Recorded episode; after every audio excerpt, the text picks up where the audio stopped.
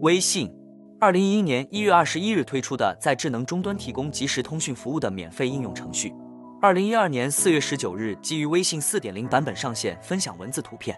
二零一二年八月二十二日，微信四点二更新朋友圈评论回复的可见范围功能。二零一三年三月，微信五点二一更新朋友圈附加地点定位功能。二零二一年九月发起语音通话时，新增查看对方朋友圈看他的近况功能。你的第一条朋友圈是什么？你的最近一条朋友圈是什么？你设置了多少分组？欢迎收听本期世界无限大节目，马上开始。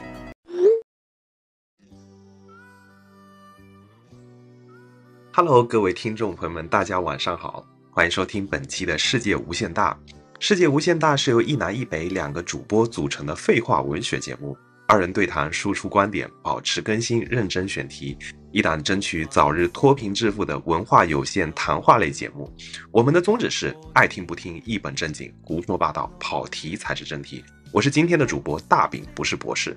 你哪天不是主播？我做我做节目的时候，我才觉得我是主播呀。各位好，我是李福姐。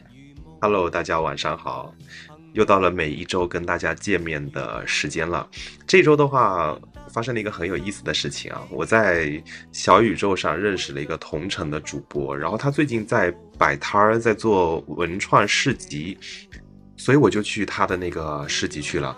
第一天是狂风暴雨，然后到第二天的时候，相对风和日丽，就去了他的现场。嗯，买了一些他的文创周边，跟他聊了一下做电台的日常。他们对我们电台比较好奇的是，我们平时都是怎么选题的？呃，你告诉一下大家，我们平时都是怎么选题的？哎，他们是怎么选题的呀？他们呀，他们就是想到什么聊什么，然后或者是突然间突如而来的灵感，然后就说，哎，我们要不聊这个吧？聊什么？今天就是有的跟跟着一些新闻的热点嘛，就是聊一些生活相关的东西。嗯，这方面其实好像我们跟他们差不多，但是其实我们现在我们做了将近这个十期的节目，我们好像有这么样的几个选题的方向。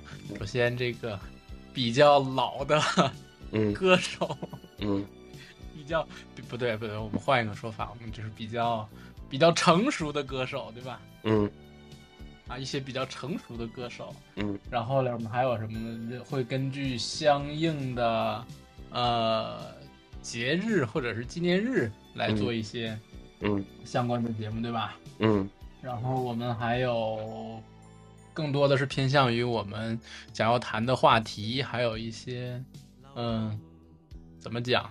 像像就是我是觉得有一些话题是值得大家讨论的，或者是相对来说比较开放式的。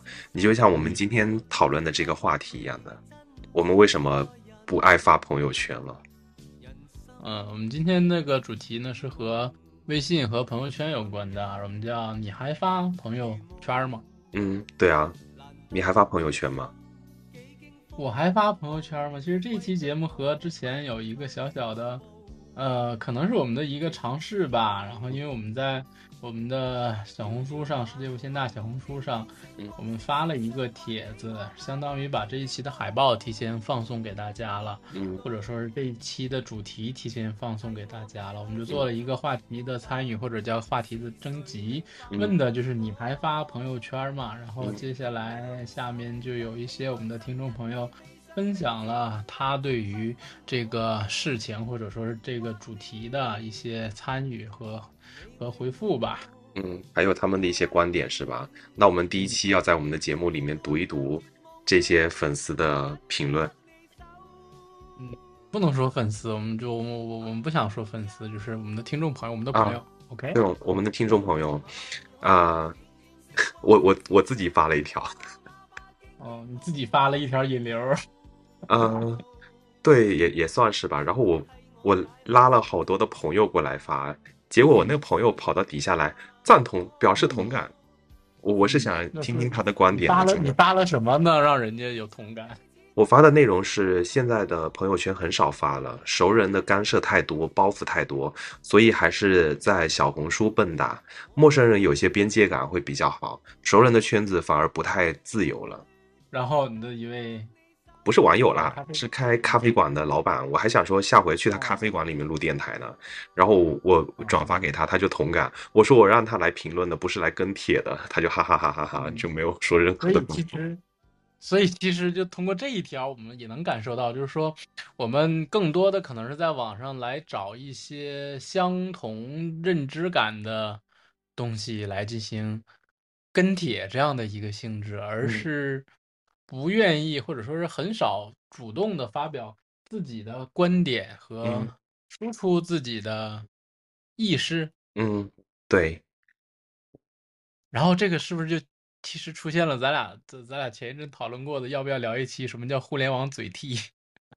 互联网嘴替比较难啊，因为如果是其实我我的意思是说，这种状态是不是就相当于自己不发，但是要找互联网嘴替？嗯，就是你把你想说的东西，其实你可能因为你的职业或者你的身份不太方便发，然后看到别人发就是啊表示赞同，他说太对了，都是说是我的心声。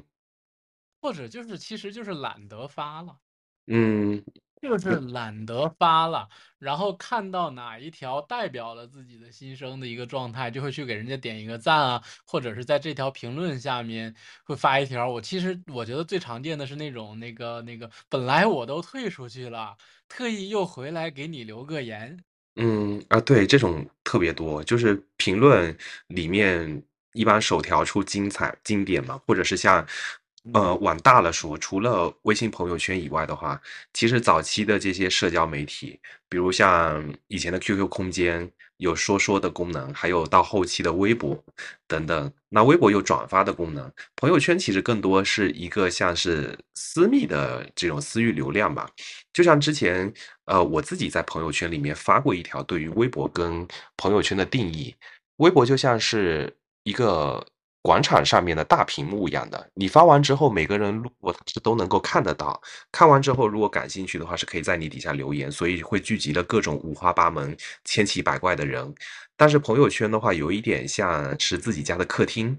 你发完之后的话，认识你的人、知道你的人，他才会呃感兴趣的话，才会到你的客厅里面坐一坐，或者是说呃发表一下跟他相关的观点。但是呢，嗯，我觉得微信它也经历了比较多次的更新跟改版，所以朋友圈的功能会变得越来越丰富。但是我觉得不爱发朋友圈有一个原因啊，就是早期它这个呃社交的属性出现了之后，那我们可能加的好友跟人会比较少。嗯，所以会比较从另一个平台移到这个平台上来，大部分都是比较要好的朋友嘛。那你会比较喜欢在一个新的平台上面去分享很多相关的内容。但是随着工作等等不同的事情，那你加了越来越多的人，那这一部分的人可能跟你的关系的远近，就像咱俩我们之间可能拉着一条线，那这条线可能距离会比较短。但是有的人跟你拉的这个线是比较长的，你发一些呃比较走心的内容也好，或者说他可能对你这个人不太了解，所以你发的这些东西就变得有所顾虑了嘛。就设置分分组，分组就很麻烦啊。哎，我问一下，你有没有设置微信分组啊，或者是朋友圈分组啊？我太多了，嗯，我已经设置了太多的分组了，然后，然后可能也是最后嫌麻烦，所以其实现在我发的也比较少。对，我也没有设置分组啊，就是分组怎么讲太麻烦了。首先是人你没有设置分，你没有设置分组啊？对啊，就是首先那个一个是人加的太多了，然后你嗯没有办法一个个在后续去分组。其次就是说，有一些人的话，他有很多个标签的，就比如说以前经常去一家咖啡馆叫老友记，他可能是在老友记里面认识的，但是呢，他又是在其中一个。呃，摄影跟这种旅游板块上面认识的朋友，所以他又带带有摄影跟旅游的属性，所以你分组的时候，有的时候一个人要分好多不同类型的组，你后面发现这些人的标签太多了，就没有办法分，那干脆就不发了。丙老师，你微信有多少人啊？微信啊，我我看看啊，怎么看呢？拉到最最底下吗？通讯录拉到最下面，一千一百三十八个。为什么这么多人？我我都跟你说了，因为工作的原因嘛，就是相当于早期的 QQ，以前都是用 QQ 来联系的，然后嗯联系完之后，后面不是随着手机移动互联网的出现，那很多都搬运到这个手机上来了。那接着一些的好友，嗯、就重合嘛，大部分现在都不用 QQ 了嘛，都是用微信啊。哎，但是你说这个，我突然就想到，我突然想到，你看 QQ 都有分组，或者说嗯 QQ 非常容易分组，嗯，它的应该的软件的使用属性还是有差异的。对，其实微信从来就没有在设置一个相当于在聊天分组这样的一个状态，它直接对对就是把群的概念直接拿过来了。对啊而不是包括像你看 QQ，它是既有群也有分组的。包括像群也是到后面才出现的嘛。其实很多人现在我看到网上的一些评论，很多人也在吐槽微信，说是微信是阉割版的 QQ 嘛。因为本身有的 QQ 它经历这么长长时间的更新跟发展的话，其实 QQ 很多的功能是很方便的。你就拿我们收文件来说，很多人工作他会拿那个微信来传文件，我的手机内存永远都是满的，因为你要先把这个文件收下来，收完之后才能发出去，那这个就占用手机的内存。但是 QQ 的话是可以直接转发的，包括也可以发离线文件等等之类的，就它的功能我觉得更丰富。但我就不知道大家都喜欢用微信，因为可能就是微信早期太方便了一点，因为 QQ 那时候还没有语音的功能什么，但是现在二者都打通了之后，其实我觉得还是 QQ 会比较方便一些。QQ 是电脑端的，嗯手机手机现在不也是用 QQ 吗？啊，不对，它它的原生环境它就是电脑端的呀。啊，对它，其实属于上一个，它不是移动互联网时代的产物，嗯微信才是移动互联网互联网时代的产物。嗯对，所以也就是根据底层逻辑是有差异的。所以也就根据它这个手机的硬件不断更新的过程，这个软件也是在不断的变化的嘛。嗯，对，我们再回到那个话题吧，就是刚刚读的，再来看下一个，下一个，对听友的回复，下下一个听友回复霞未仙，他回复说只会分享旅游照片了，算给自己留个纪念。这个是来自来自上海的听友，你手我平跳舌不分了啊，那是就是虾，那是虾的繁体字。对虾虾味鲜。然后接着还有一个朋友来自广西的听友，他哎呀，这个英文怎么念啊？Diamonds 大米子，大米子啊，大米子，他说八，嗯，但不会全员可见。这个又回到我们前面说分组的问题，嗯，就是接着我们说的这个可见范围的这样对一个状态。嗯，接着这个是来自福建的，怎么都起英文名字呀？真的，我的散装英语都 hold 不住了。蓝蓝蓝色吗？啊，就就这么来吧。他说会 会发播出去吗？会发一些自己拍的觉得好看的照片，但是会因为最近比较忙，有比较多顾虑而不敢发朋友圈，以免别人觉得我很闲。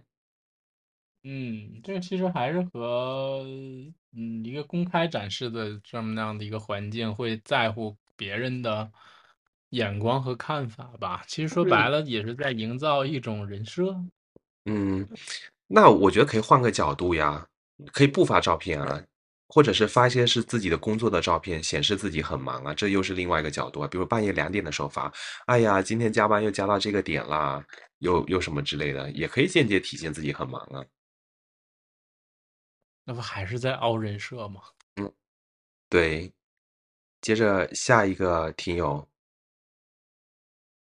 下一个听友再添一碗米饭，已经好几年都不发朋友圈了，除了给公司做任务会转发文章除外，可能上了年纪不爱分享自己的生活点滴了。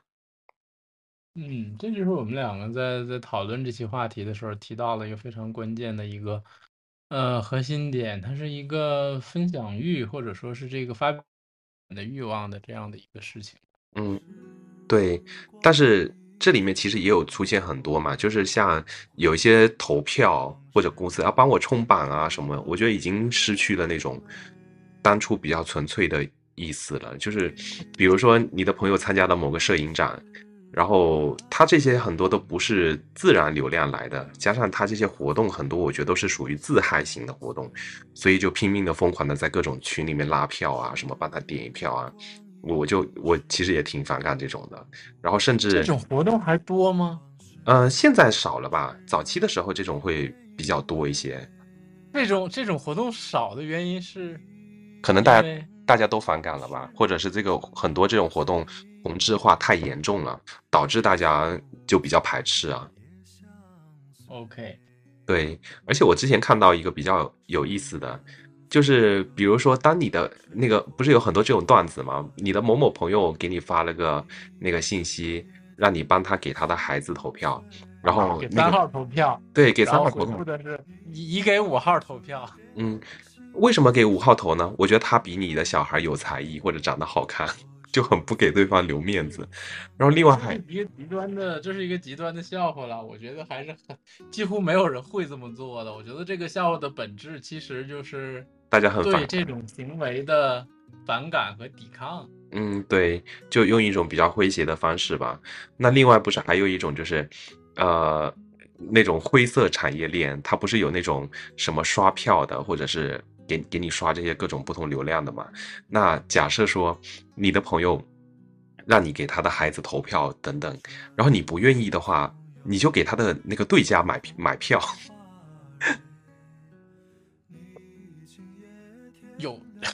有这个必要吗？嗯。哎呀，这这个也就是跟刚刚说的一样嘛，就是是一种抵抗的方式，跟一种，呃，比较比较诙谐的，就是用这种段子其实是来发泄对这种行为的不满吧。对对，没错。但是我觉得成年人的状态还会是说以投，他有可能真的投的不是他，或者是压根就没有投，但是为了为了为了为了面子过得去，或者是为了人际人际关系，他还是要。给一个回复的这样的一个情况，而且我还碰到那种比较讨厌的情况，就比如说，嗯，做了一些东是东西，然后本身刚刚说了朋友圈是我家的客厅，我会发一个链接给你，然后说，哎，你帮我发一下你的朋友圈吧，然后怎么怎么样的。那我遇到这种情况的话，我就会使用分组的功能，把它单独列到一组里面去，然后再把这条发到这个分组里，他看到了会觉得美滋滋。嗯，它其实是一个。传媒属性的分众化，对，包括现在很多不是都在说私域流量嘛？你包括像这种早期的很多像小红书，现在以及是呃微博等等，它会把这些全部往私域的流量去走，因为私域流量的话，可能这些客户的群体它的转化率更高，或者是忠诚度更高，并不像说你在广场上面看到某些广告之后，可能转头就走了嘛。好，我们看最后一位，嗯，说我们读最后一个留言，叫就这几条，你不要说出来嘛。来，我们看这个最后一条，我们我们来看最后一条，这个这个这个我们的朋友的留言啊，他叫他叫程宁七，他说叫有发，但最近关闭显示提醒，不怎么看了。嗯，这个其实是。别人是不怎么发，他其实是不怎么看，是一个反向的状态。他有可能是还保留着分享自己东西的意愿，但是其实他就是懒得看别人的了。其实我我觉得朋友圈现在可能也引入了一些像这种信息流的功能吧。以前我们刷朋友圈的话，它是按照一个时间的顺序来的，就是有发朋友圈的这种先后的顺序，然后你可以看到。但是现在你不觉得吗？有一些假设说，我跟你可能很长一段时间没有联系了，但是你发了一条朋友圈，我可能在我的列表里是看不到的。我要单独点到你的头像去之后才会看，哇，这个人怎么最近发了这么多？可能在我的主页里面是显示不出来的。我觉得朋友圈也用了这些信息流的功能吧。我我觉得不可能。嗯，我觉得不可能。我我听到的状态和信息是没有的。啊，就是说，没有你说的这种情况的。我觉得是由于你那你的人太你那人太多了，所以会刷不到，然后就会有一些刻意在屏蔽了你的和这个呃范围不可见的。我就是那你看微信朋友圈，它现在它有一个功能，就是你打开之后，你滑到一定位置之后，它会出现一个那种什么以下的，以下是你没有看到的，你要不要去啊看？啊，是你上次上次阅读到的。刻意，对，他相当于在刻意去告诉你，你前面还有你没看呢，你看多看一眼吧。嗯，那所以你我觉得它是不存在说是啊，我就刻意刻意就不让你看了这样的一个事情。你最近一次发朋友圈是什么时候？我最近一次发朋友圈是我养了一只十年的龟死了。哦，对不起哦，突然间空气安静下来了。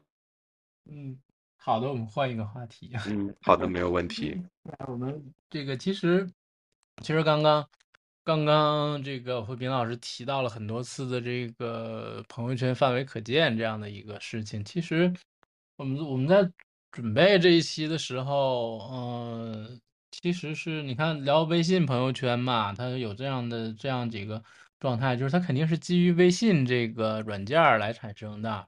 嗯然后，其实微信呢，它是二零一一年的时候，就这个腾讯推出的这个智能终端，然后它提供的是即时通讯服务的，它是一个嗯免费的应用嗯程序，所以其实它一开始也可能，你看这都十二年前了嘛，它已经是十二年前的一个软件了。那个时候，其实我们的呃，它的定义就是一个即时通讯的这样的一个软件儿，它嗯，很多功能都是在近些年不断的完善的，不对，断的完善，不断出现的，然后再赋予它的新的使命，然后再赋予它的新的功能的。嗯。然后呢，其实朋友圈这个功能呢，它其实在有微信之后的一年多，它就呃它就出现了。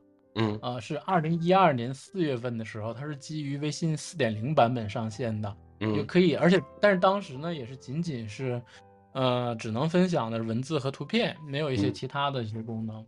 嗯然后在之后也是一个很快的一个状态，就四个月的时间，四个月之后，它马上就更新到了微信四点二的时候，它更新了朋友圈的评论回复功能，嗯，评论回复的这个可见可见范围。它就在那个时候，说白了就是呃这个这个说的这么文，他的意思其实就是那个时候已经开始有设置这个分组的功能，或者说是这个我是给我只给我自己看，还是给特定的某一个人看，或者是不给谁看呀？这个可见可见范围在一二年的时候就已经有了。但是其实你看呢，丙老师其实是一直没有养成这个习惯的，但是人太多了，所以他就没搞。那其实我觉得用这个功能的人现在是非常多的。嗯，其实发朋友圈，我说实话，我发微博更多一些，因为朋友圈的这些受众群体在这里就是固定的嘛。那你发微博的话，你有很多不确定性，但有利有弊，可能会更多人会看得到。呃，接着刚刚说好友回复的功能，这个功能的话，有的时候也会发生一些很有意思的事情，就是你会看到，可能你觉得八竿子打不到一块儿去的两个人，他们居然会有交集嘛？接着，像现在朋友圈的广告出现之后，就有好多人会在底下留言，你就会看到谁跟谁又是好友啊什么的这种。那个不对，嗯，所有的这些所谓的这个广告，然后嗯那个是都是你的好友，啊而不是他俩是好友。这个逻辑你弄错了。我我的意思是他有的人会在底下聊天嘛，聊天聊着你就知道，哦哎，他俩他俩居然会有交集，就觉得特别的神奇。我以为你说的仅仅是点赞呢。如果是点赞的话，那其实都是你的好友。嗯但是如果在某一条像那种那个广告啊，或者说这个公告类的那样的呃、官方推送的这样的朋友圈里面，那种的回复才是嗯嗯能看到谁和谁是互相认识的。但其实这个其实是一个非常呃著名的一个传播学的理论，叫六人理论嘛。呃对，就嗯你认识的六个六个人当中，总有人他们会彼此认识或者相互认识吗。这这段用剪掉吗？不用剪啦，我们今天就一气呵成好不好呀？对六人理论的意思是说，你不管在世界上任何地点、任何人，你想要找到世界上另外一个人，嗯任何地、任何任何这个国家、任何身份的另外一个人，你中间只需要六个人就能找到他，这是一个理论范围，嗯，好的，或者说这是一个理论。理论的状态，那实际操作上肯定不是这个样子。嗯。例如，现在我要找到，找到到我，非洲非洲大草原上的一个什么一个部落的酋长，然后你要啊。绕绕好多人，绕正常需要绕很多人，我只需要绕六个人，我就能找到，对对对，最多六个人我就可以找到他。可以可以，这这段以你为准，就是我可能记差了，就是我觉得我一直记得是六个人之间他们会有交集，反正就是跟这个数字是有关系的。那不行，那我必须得说服你。嗯 来，我们现在上科技，我们我们现在上那什么啊？嗯，上上上上干货，嗯，对，那接着呃，你朋友圈有设置设置仅三天可见或者半年可见或者一年可见吗？嗯，我现在是，哎，我我我们先说这个六六六人理论或者叫六人定律啊。嗯六人定律是指任何两个人之间的关系带基本确定在六个人左右，两个陌生人通过六个人建立联系，此为六人定律，也称作六人法则。嗯就是刚才我说的，你如果想找到一个你完全不认识的人，或者说你只需要六个人就可以把你们两个联系起来。嗯，OK，嗯哼，所以这是刚才的由朋友圈那些公告啊，或者是广告性质的东西，你会发现突然发现某两个人认识，这个是也是一个挺神奇的一个状态，是吧？它其实是呃那个最现实的一个情况，或者说把六人定律给它变成了我们实际生活当中一个看得见、摸得着的这样的一个呃印证的一个状态吧。嗯嗯哼，然后可见范围，我现在的可见范围好像是半年。半年的时间啊，对，那 这个就回到一个问题了，呃，为什么大家会喜会想要设置可见呢？你现在敢把你 QQ 空间里面以前写的东西拿出来读吗？我不敢嗯，这就是为什么现在很多人都设置这个。但是我觉得其实最讨厌的是三天可见。嗯，对，有的时候就是我觉得朋友，你要了解一个人的话，你通过他社交媒体这些写的东西，或者是他日常生活的状态，其实你是很直观的，大致知道说这个人是一个什么什么样子嘛。比如说你加了一个陌生的客户，或者是认识了一个陌生的人，然后你通过他的朋友圈或者其他的社交的网络，你其实是很直观的认识到他是一个什么样的人。但是他仅三天可见的话，就是空白的，跟以前发一个名片，甚至连标签都没有，就在你的列表里面躺着了。这是一个，还有一个，其实还有一个更可怕的是，嗯还有一个更可怕的是，首先这个三天可见或者一个月可见和半年可见功能是二一年的九月份才上线的。嗯哦，大概是大概是那个时候才上线的。嗯，然后同时跟这个功能一起上线呢，还有就是是我们在打这个呃发起语音通话的时候，嗯，它会专门给出你一个相当于选项，你点完之后，你就能看到那个叫看它的近况嘛。啊，对点完之后，它最近最近几条我记不清了，就是最是三条还是嗯还还还还是一两条，他朋友圈发了什么东西？我觉得他有一点像是这种。呃，大家都不看朋友圈了。我想尽任何办法，想尽很多种这个方式方法，让你再去嗯看一下朋友圈这样的一个情嗯况。我觉得跟他们这个公司运营什么东西这是有关的。但是我觉得这是个悖论啊，就是你不认识的人，你正常也不会跟他打语音电话或者是聊天啊，除非说你工作的关系或者是客户，那这个我觉得就没有意义嘛。你两个人压根儿平时不联系，我也根本不关注他要平时在它发是一个等。待的状态嘛？那如嗯果就是说等了三十秒，这三十秒我没有事的情况之下，一定会有人点一下看一眼他最近在嗯干什么的，嗯，对，就相当于把他的呃时间或者是流量会引引回到朋友圈了嘛？因为其实那个微信现在它的功能、它的状态已经已经脱离了单纯的即时通讯的属性嘛。嗯，它还会有一些像社交啊，然后到嗯这些这个信息的发布啊，然后很多这个呃属属性都是存在的嘛。当然，它这个最主要的或者说最直观的一个呈现方式，它就是这个朋友圈的朋朋友圈的这个功能了嘛，但是现在可能会是呃朋友圈它的更加细化也好啊，嗯或者说说白了，我们我们认定，呃，我们觉得好像大家都不怎么发朋友圈了，嗯然后它恰巧又出了这样的功能，需要相当于叫引流性质，让大家嗯看看别人的这个、嗯呃朋友圈都发了什么，我觉得它是有嗯这样的一个。你还记得你发的呃第一条朋友圈是什么内容吗？我们这是能翻到的，这个我们一会儿在设置翻朋友圈的时候，我们再公开处处刑。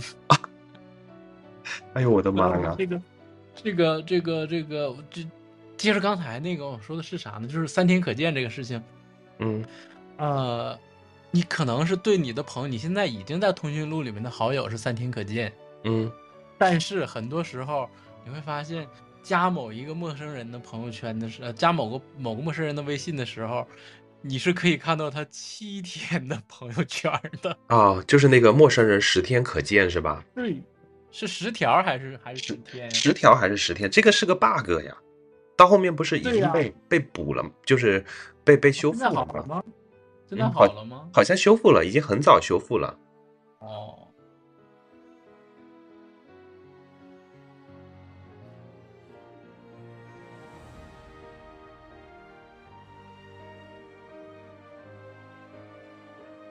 啊，上网一搜，为什么不发朋友圈了？有好多这种相关的话题，比如说九零后开始消失在朋友圈，许多人给出的答案是：朋友圈有父母、有上司、有同事，还有各种亲戚。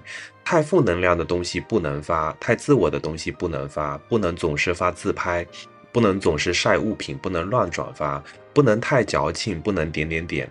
很多东西不能在朋友圈发表，因为不想让别人知道自己过得不好，不想自己的父母担心，不想被领导觉得自己抗压的能力比较弱，也不想其他不相干的人误会，于是慢慢习惯把所有的喜怒哀乐都偷偷的藏了起来，或者是转移到别的平台上去了。所以你就说现在大家可能。比方说一些身边的朋友，你可能看他朋友圈里面没有任何的内容，或者是很寡淡无味的，但是你注册了别的就是 A P P 之后，它不是经常有一个功能，就是绑定你的通讯录啊，或者是你可能认识的人，然后你就发现它其他的主页就特别有意思，就在在别的地方放飞自我啊等等之类的。你就像我们嗯。做电台，我是没有告诉我身边任何的熟人的，然后 他们如果我在想，如果等到我们哪天。做到第一百期啊，或者多少期，他们听到就会突然间非常哇那种，我就觉得非常的能做到一百期吗？啊，且且行且珍惜吧。那其实好像零零后都已经就是，就我们已经不用的，或者说是抛弃的 QQ 空间这种东西，好像现在零零后用的不亦乐乎。嗯，这个很很正常啊，就是你的熟人在哪个圈子，或者说它有这个功能的话，那你肯定也是往这个地方去嘛。你像很多这种新的 APP 或者一些软件出现了之后，它都希望跟你的通讯录或者跟你的熟人进行绑定。其次就是某某明星入驻了，让大家都在使用。你比方你现在如果是用一些比较冷门的 App 的话，那上面没有任何的熟人，你只能是从零开始，那相当于变成跟树洞一样的在里面发东西。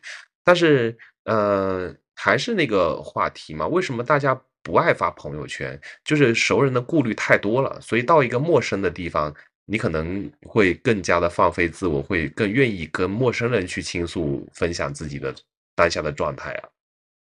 所以其实就是分享欲，或者说展示自我这件事情，一直都存在的，嗯，对啊，对啊，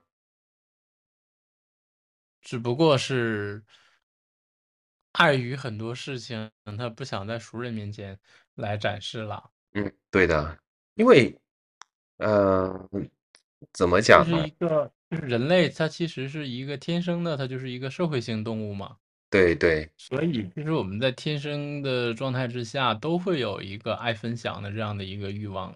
对，嗯，然后我们还会有这个得到信息和交换信息的欲望和本能，对，因为在这个说大了的话，在这个这个这个，你想想，它都是一个不光是人类嘛，它整个都是一个信息交换、信息收集的这样的一个事情嘛。这是从最开始的动物的基本性质，相当于群居的动物会交换信息嘛。嗯，或者是说你有一些兴趣爱好，或者是一些比较小众的爱好，你总想去找圈子或者找。自己的同类啊，你就比如说像摄影，那肯定大家都想往摄影多的人地方扎堆。你爱玩 cosplay 或者爱玩动漫，那你肯定会往这些人地方去扎堆会更好。但是你如果发朋友圈，肯定就在那儿，有的人可能不理解啊，整天浪费时间去玩这些有的没的，就就这种可能会有一些比较不好的评价，所以你就不愿意更向他们敞开心扉了嘛。这别别老师，我突然想到一个事情，你有一千多个。好友，这有有多少是这个工作上面需要交流的？大部分，或者是绝大部分都是，绝大部分都是吧。然后，其实我们现在智能手机，特别是苹果，它会有那个那个在某个 app 上面，它有多少条未读信息，它会有一个红点儿的。嗯，对，你会消掉这个红点吗？不，不会消掉。以前可能。就是说会有强迫症，你看到一个东西会去点，但是当你的房间足够乱的时候，你就不愿意再去收拾它了。现在已经习惯了，是吗？对，已经习惯了。因为你看，刚好那个社交媒体出现，以及是像微信的出现普及，是我我们这一代刚刚工作的时候嘛。那也就是随着这些的变化之后，我们的工作习惯也是跟着这个身边的工具来变化的，所以基本上。微信上面的这些，呃，大部分都是属于客户会比较多。那所以也就是现在为什么还有人会有两部手机、两个账号？那一个账号可能是属于自己的，一个账号是属于工作的这种状态。但是又回到前面说的，嗯，你以前这个功能是不断更新迭代的，所以有的人出现之后，你没有办法去细分，没有办法去分类。你不是说这个功能一开始就这么完善，你可以。一下子哎，决定这个人怎么变。那甚至有的人可能你跟他以前关系不是很好，但是到后面你突然间跟他的关系又变得很好，你就很想了解他，去点开他的朋友圈，发现他不发了或者仅三天可见。你想知道他是怎么来的，但是你在朋友圈只能看到他是怎么没的。等一等，再等等，乌云背后的月亮等着风。等着风，等一等，再等等，窗台外面的花朵等雨声，落雨声，我在等什么？嗯，其实在这之前的话，也上网看了一些。比如说，从心理学的角度啊，我们比较有名的一个心理学家叫武志红，然后他里面就给我们做了一些归纳跟总结，就是说为什么大家都不愿意发朋友圈了？这些表象的背后反映的就是一种社会现象，叫做社交媒体的倦怠。它主要是把这里面分为几类啊，一个就是说从我们天生爱分享的角度出发，然后接着说到社交媒体的倦怠。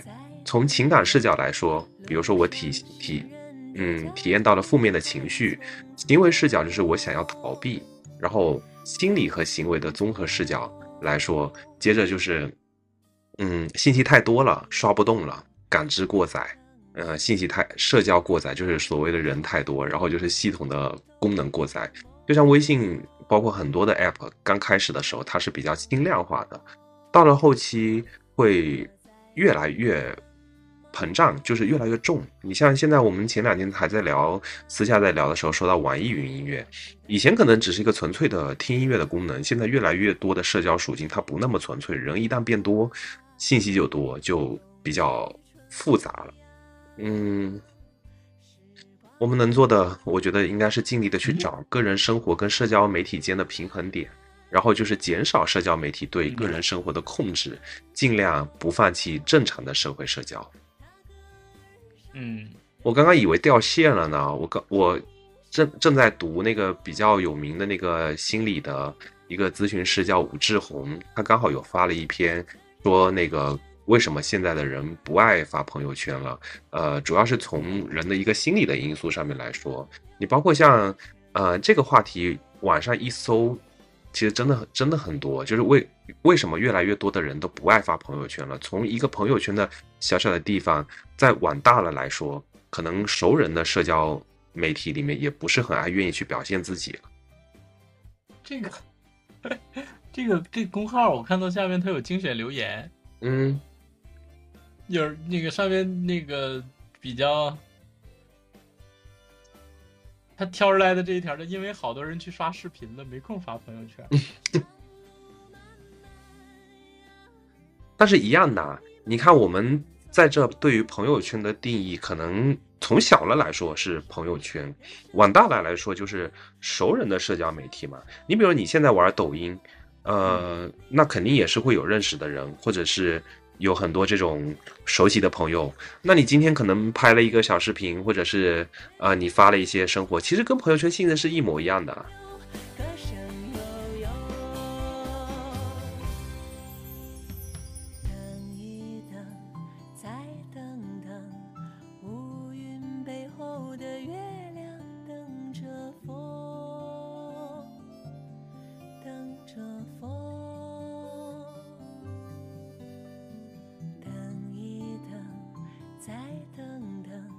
啊，下一个进入下一个环节，下一个什么环节？公开处刑的环节，我们来翻朋友圈吧。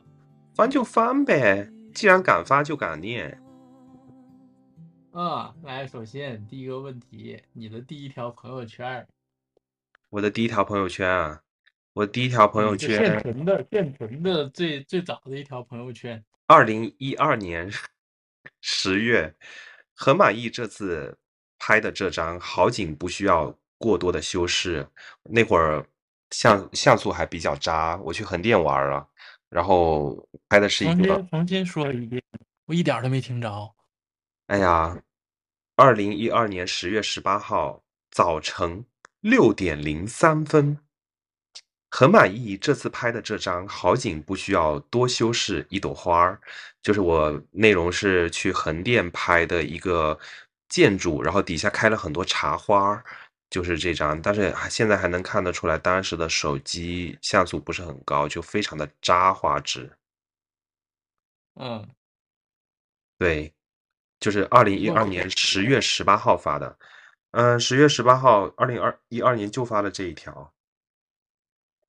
呀，但是我好像，我如果我翻你的，我好像是得得得需要一条一条的翻，它不像是翻自己的朋友圈，可以可以直接一下定位到年份和月份。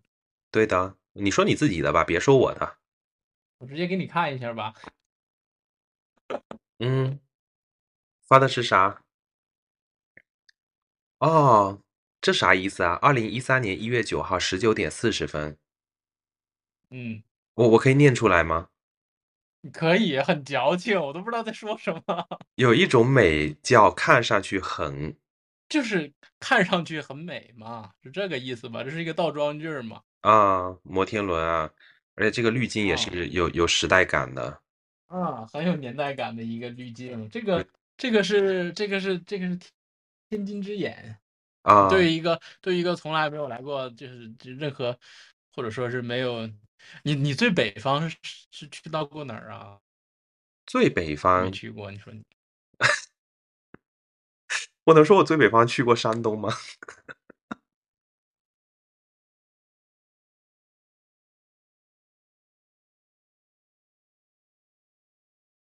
除了这个，你还刷到什么朋友圈呢？啊，刚刚我们说了第一条的朋友圈，哦，也也说了最近发的一条朋友圈了。嗯嗯，接着中间省略吧。中间就这样省略了吗？你不是说这个省略吧？啊，中间省略吧。就 啊，就实在是，嗯，是这个这个不太敢去发。啊，为什么呢？翻完之后你会抠脚趾，会觉得能抠出三室一厅有有尴尴尬症的吗？我不，我应该是的。嗯，这是什么呀？我发了一本书，苏轼十讲逻辑现背的，我觉得那样的书的包装贼好。嗯，这什么时候的？比较新了，去年五月份，嗯，然后还有很多我的小狗儿，看看小狗，看看看小狗儿，这这期可以把你的小狗放到我们的那个电台底下，它不是有放文章的地方吗？可以把你的小狗放上去。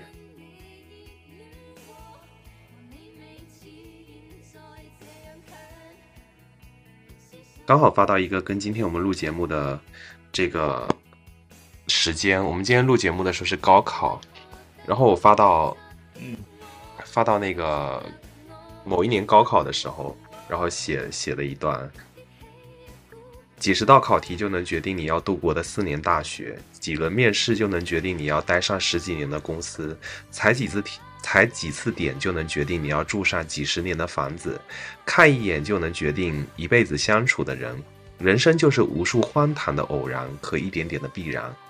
然后最后就配上我家门口的以前老房子门口的花儿，就是门口多年未开的花儿又活了过来，如他们一样随喜随喜 赞叹吧。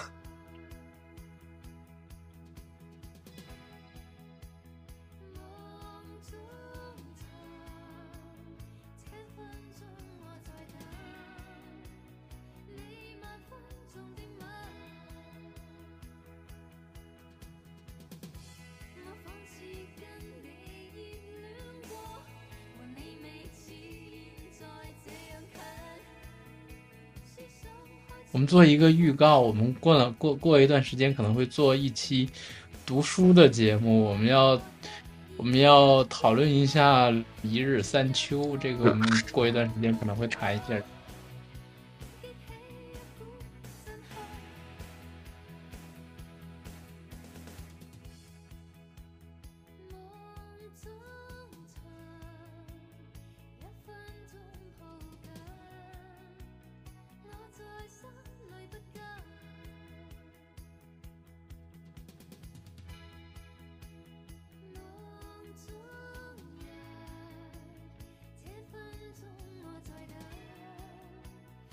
真的也聊了很长的时间了，感谢各位听友，还依旧在 在在电台前面听着我们在这在这里碎碎念。嗯，在最后我还是想分享分享一段话吧。你喜欢一个明星、博主、画手、作者，都要说出来，不要觉得对方的关注者很多，不差你一句彩虹屁，差的就差你这句。你这一句彩虹屁吹下去啊，心灰意冷的作者就会有动力继续写，被骂哭的明星就会多一个笑容，久不更新的博主也会被鼓鼓舞的。不要默默的喜欢。因为讨厌他们的人不会默默的讨厌，所以记得一键三连，点击关注，打开小铃铛，你们每一期在我们节目上线的时候都会收到我们最新的通知。您可以通过小宇宙 APP，或者是通过 QQ 音乐，或者是苹果播客搜索“世界无限大”，呃，看到一个绿色的头像写的“世界无限大”，那就是我们啦，可以进行点击订阅。最近，哎呀，我们做节目做的，我感觉也是很疲劳的状态。不疲劳，你疲劳。嗯，就是感觉没有人听啊。我觉得我很用心啊，但是没有什么人听啊。我希望能多交一点朋友啊，或者是被更多人听到吧。大家如果有任何想分享的，或者是想留言的，也可以搜索小红书。我们在小红书上开了一个平台。后期的话，有什么想分享的话题，或者是想聊的话题，也欢迎对我们进行评论留言。我们收到之后，有可能你想听的东西，也会在下一期的节目里面，呃，进行讨论吧。以上就是今天节目的所有内容。我是今天的主播大饼，不是博士。举手投降以前，让我再陪你一段，陪你把沿路感想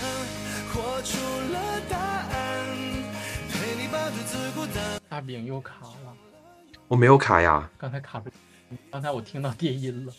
啊，这会儿呢，会不会因为我插了充电线？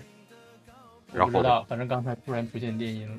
嗯，那就电呗，反正我们这电台，呃，电台电台嘛，不电怎么叫电台呢？我我们不是一个很追求声音品质的电台，我们从内容角度出发吧。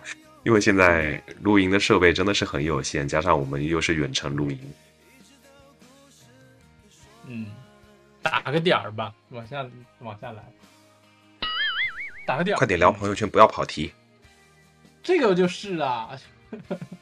还有什么比较？你觉得这可以说或者不能说的？呃，或者说你朋友圈里面平时发的比较多的内容是属于什么类型的内容呢？